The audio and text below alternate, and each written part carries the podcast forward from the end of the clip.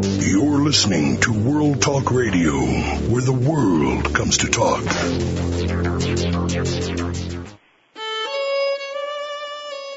This is Jerry Prokopowicz with Civil War Talk Radio. Our guest today has quietly become one of the dominant forces in Lincoln scholarship over the last 10 years. In 1998, he published Honor's Voice, The Transformation of Abraham Lincoln, a brilliant study of the young future president. His new book, published in December 2006, is Lincoln's Sword, The Presidency and the Power of Words. In between, he co-edited with Rodney Davis two landmark books, Herndon's Informants and Herndon's Lincoln. Please join us for a conversation with Douglas Wilson on Civil War Talk Radio.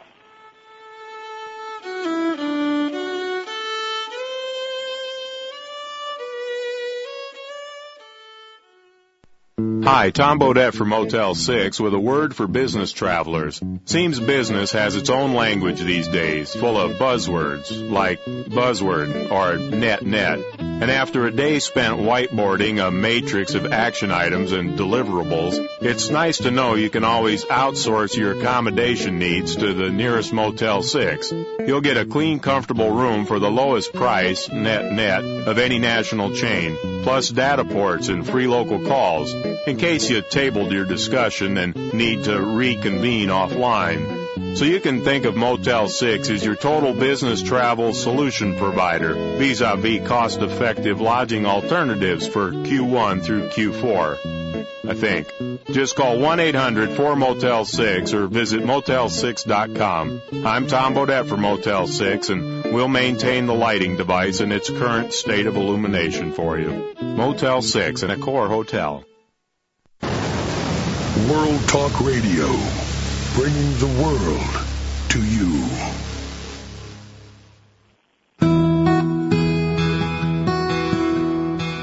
Welcome to Civil War Talk Radio. I'm Jerry Prokopowicz, coming to you from the campus of East Carolina University in Greenville, North Carolina, on a delightfully clear and brisk autumn day in 2006. But the weather is not the responsibility of East Carolina University, nor is this program in any way, although I am using their telephone in their office. Otherwise, the legal connection is uh, tenuous at best between the two enterprises.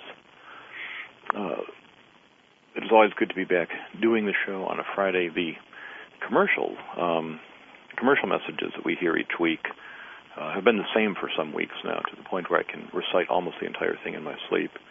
And uh, perhaps the the overlords at World Talk Radio will replace them with other ones. As far as I know, they are simply placeholders. We're not actually getting paid for the commercials. And the ideal thing would be for a listener of this show who is also a, a, a major investor of some sort to buy a commercial and advertise some Civil War related product. Uh, I don't know if this would uh, profit anyone, perhaps other than World Talk Radio, but it would be good for uh, for us to listen to. In the meantime, uh, your contributions to the show are always welcome to help defray the expense of books uh, that that uh, I buy to read before each show. Uh, thanks are due once again to Ricky Hildebrandt of Massachusetts. I thanked him last week, but can never do so enough for his generous support of the show. The contributions, the lawyers remind me, are not tax deductible. It's just like you're giving me a gift. Uh, well, enough chatter. Well, almost enough chatter. Uh, this is the last class day of the semester here at East Carolina, this fall semester of 2006, and the angst of final exams fills the air as does the angst of the ongoing tenure process. Today's guest, Douglas L. Wilson, was generous enough to take the time to review my portfolio uh, last summer during the tenure review process and uh, has, has, contributed enormously to helping it go forward to the point where, as uh, as one of my uh, uh, other reviewers put it, uh, in writing, nothing can stop you now except the unlimited perversity of academics. uh, so uh, hopefully that won't uh, come into play, but but we're keeping the fingers crossed, and we'll wait and see. But enough about me. Let's find out what the guest thinks about me. Uh, Doug, are you there? Yes, I am. I'm, I'm just rambling on a bit here. Uh, the end of the semester has has me uh, giddy just- with fatigue. Uh, I don't know how you guys are doing there at Knox College, but uh, Uh, we have turned them loose. Uh, they're gone. Yes. Good, Uh, good for for them. But I wanted to say, Jerry, that uh, your uh, the uh, portfolio that I reviewed was very impressive, and uh, I don't know how much your listeners know about what you've done, but you've uh, you've accomplished quite a lot. Well, well, thank you. I, I try to tell them as often as I can in, in subtle ways, but it's better to hear it from from you. Um, that was John Y. Simon, our, our mutual friend, who had the line about the unlimited perversity of academics. Uh, He uh, he's a man of great lines. he, he is. It's uh, always interesting to hear from him. But uh, today, I'm, I'm delighted that you could be on the show with us. I just this morning finished reading uh, your new book, Lincoln's Sword, and enjoyed it tremendously. With an effort of will, I'd like to hold off till the second segment talking about it. Sure. Um, but uh, start just with a little bit for our listeners who perhaps haven't uh, made themselves familiar with your work yet. Uh, you've been in the Lincoln world for uh, you know well over a decade, but you made your name with Jefferson first. What what brought you to switch? Uh, what were you doing with Jefferson, and how did you come to switch? Um, I got into Jefferson. My my field is literature, American literature. I was I was going to write a book about the agrarian ideal in American literature, the uh, idea that you find all over the place in various forms that the best life is the country life, and that city life is inherently um, inferior. And uh, so I traced that idea uh, like so many things in American culture, to Jefferson. He seems to be the one who starts promoting that idea. Of course, he it wasn't his idea. He got it from the classics. Horace is always writing about this. But um, I got so interested in Jefferson uh, that I sort of got swallowed by the whale. And uh, I was interested in his reading, in his uh, early life, especially as when he was himself uh, an avid student of literature. I got interested in his uh, uh, Commonplace book, and I ended up uh, being invited to do an edition of the Commonplace book. And uh, one thing led to another, and I spent um, 10 or 12 years uh, writing about Jefferson. But then I got the idea, I'm not sure exactly where it came from, to make a comparison between Jefferson's reading, which I knew a lot about, and Lincoln's reading, which I didn't know a lot about, but I knew that they were very different. One was they were at different ends of the economic and social scale, and um, but at any rate, everybody seemed to think but, that both men owed a great deal to their early uh, formative reading. So I started to study uh, Lincoln's reading, and that, of course, got me into Herndon's uh, material. And as you know, Herndon, uh, after Lincoln's death, decided he wanted to write something about Lincoln, but he didn't know very much about Lincoln's life before he had met him. I think he met Lincoln when he was about 30 years old or something. So he began to correspond with people who knew him in Kentucky when he was a little boy, and Indiana, where he grew up, and uh, interviewing people who had known him in New Salem, who most of whom were still around. And um, Herndon was uh, had all of these materials. Uh, the story of what he did with them is a different story, but what I had to do, since they are they weren't published and they weren't indexed, is you have to get you can either go to the Library of Congress and sit down and spend a, a couple of weeks reading them, or you can get microfilm and um, and read in your spare time. And that's what I did, and I read my way through all of those papers, and I was just amazed at what I found. I thought there were marvelous things in there, and things that challenged what I thought I knew about Lincoln. And uh, so, anyway, after I wrote my piece about uh, the comparative piece about Lincoln's and Jefferson's early formative reading, um, I persuaded my uh, colleague Rodney Davis, with whom I'd been teaching team teaching for years at Knox College, to um, go in with me and edit these uh, materials because I was persuaded from what I had read that these materials, which incidentally were in rather bad odor with historians, had not really been understood. They had only been known piecemeal, and nobody had a chance to read them through unless they were willing to put in the kind of dedication that uh, very few scholars had been willing to do.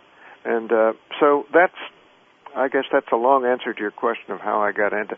I and then, uh, having been swallowed by the Jefferson whale, I got swallowed by the Lincoln whale.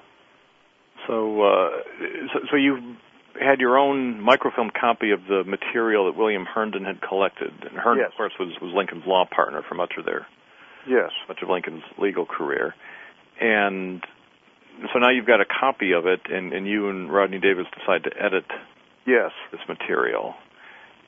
Then, uh, well, well, let, us skip uh, ahead. You ended up doing it and publishing it uh, under the title Herndon's Informants. That's right. But you mentioned it was not in uh, in, in high repute. Why didn't historians like this material beforehand, Um, at least? You know, that's one of the things that I had to trace back. When I I didn't bother to read the historians, the Lincoln historians, um, when I was working with those materials. Uh, I knew a little bit about Lincoln, and I knew a little bit about Lincoln biography and scholarship, but I had not looked at it carefully. When I got through reading it, I thought, you know, that I, I don't understand. I thought that the Anne Rutledge story had been shown by scholars to be a myth. And here's all this testimony that I found in here. I think I, when I counted it up, it was two dozen people who talk about this um, as something that really happened in their own experience. These are people who were there at the time. Um, some of them didn't have, don't claim to have had direct knowledge. That is, they weren't told by Lincoln or by Ann Rutledge, but but many of them were said, "Well, Lincoln told me," and some said, Ann told me," and so forth. So I thought, I don't, I don't get it. I, why is this a myth? Uh, this this sounds to me like a, a slam dunk. So I started to read up the, uh, what people had said about Anne Rutledge.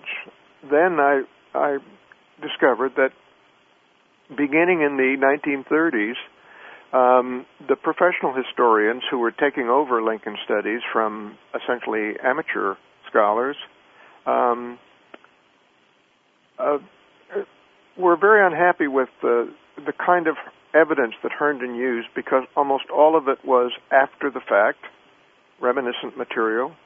It was quite subjective. It was it wasn't no attempt to be objective. Um, and it was subject to all the problems of memory. Uh, and it didn't agree. So the people would say one thing, and some people would say another, and they didn't quite jibe. And for this reason, these were stri- legitimate reasons of historical scholarship, not prejudice. Um, they began to question Herndon's materials. Um, in this uh, atmosphere, uh, a young student of the great scholar of the age, uh, James G. Randall, the great Lincoln scholar, um, wrote uh, was as a as a dissertation under Randall. Um, David Donald wrote uh, a piece about Herndon, and then went on after uh, he gotten his doctorate to write a full length biography of Herndon. Uh, and in that book, published in 1948, he emphasizes Herndon's foibles, and he emphasizes all of these things that I mentioned about this evidence. Uh, and he followed pretty much the conclusion of his mentor, which was that this uh, isn't acceptable historical evidence. This is uh, this is too faulty. And um, what I argued, well, I decided that I was going to take them on about this because I thought this evidence was pretty good evidence.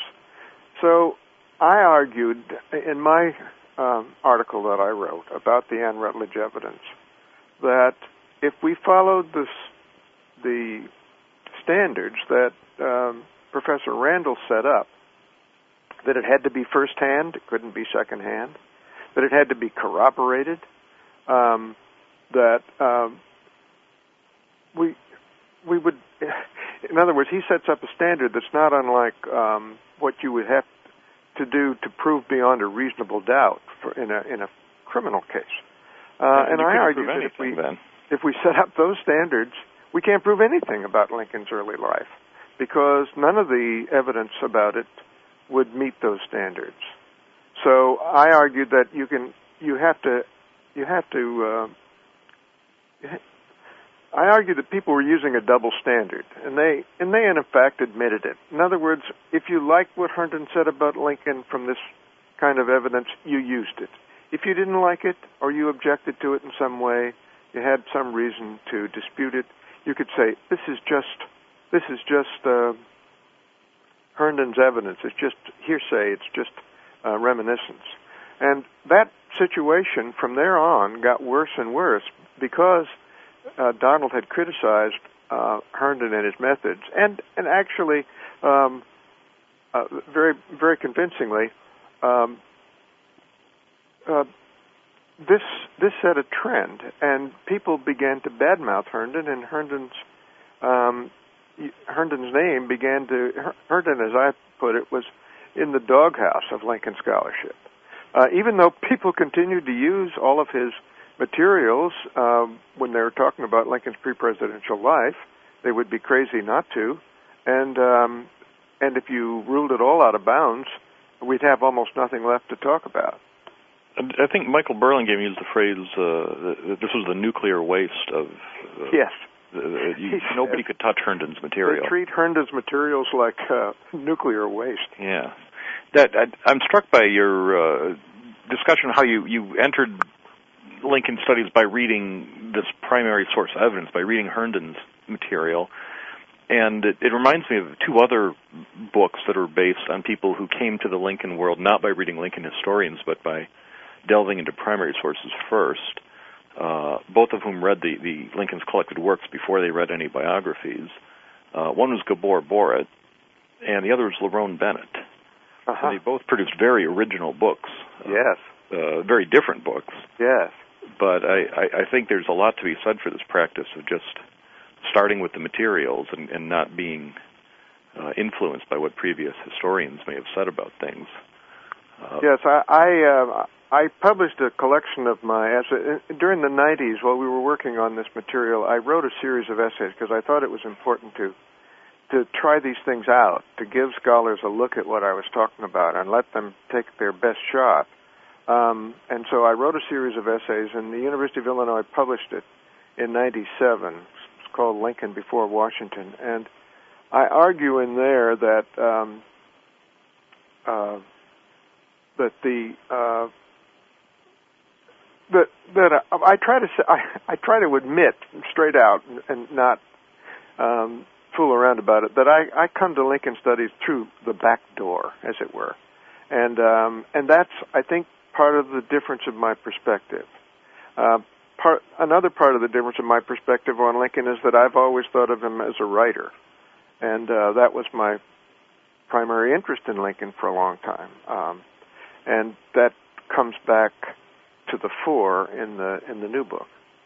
Now, in in looking at this evidence that Herndon compiled, your first chapter in, in the book, Lincoln's uh, or Honor's Voice, uh, the transformation of Abraham Lincoln, you describe one of the legendary episodes in Lincoln's life in New Salem when he first arrives and is challenged to a wrestling match by the local bully, Jack Armstrong. Yes.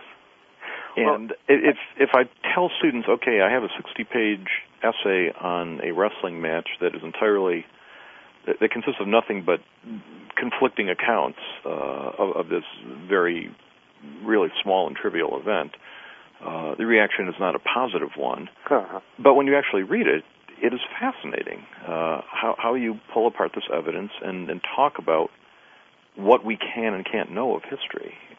Uh, what, any reason why you chose that particular episode? Yeah, I one of the reasons, one of the things my book was about, I thought, was the, in a way, the reclamation of Herndon's evidence, uh, and by extension, all evidence of that kind. Um, and so I thought of it as uh, as an example. I I argue in my preface um, that this is what's at stake, really, in this book, not just Lincoln biography, but what we can do with this kind of evidence, and that we have to grant all of the all of what Professor Randall said about this evidence is true. It is subjective. It is after the fact.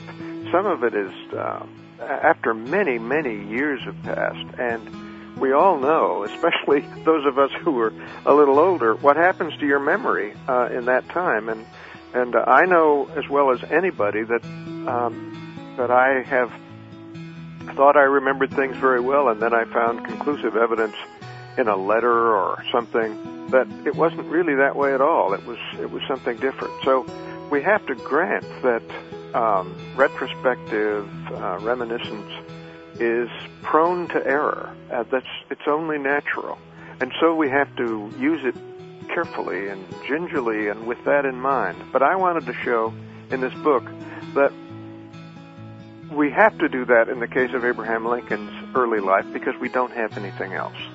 And and who would willingly throw all of this information away? Nobody would. In fact, everybody uses it. So I was trying to argue that it's possible to use this uh, evidence, even when it's highly conflicting, and, and arrive at something.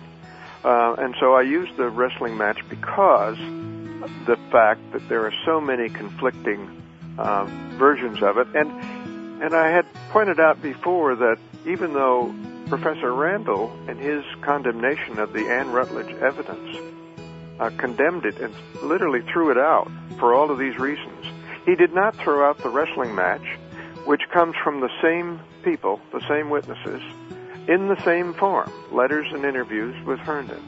Um, I'm going to uh, step in for a minute because we're going to take a short break, but we're going to come back in just a moment, talk more with Douglas L. Wilson about Abraham Lincoln and especially his writing and Wilson's new book, Lincoln's Sword.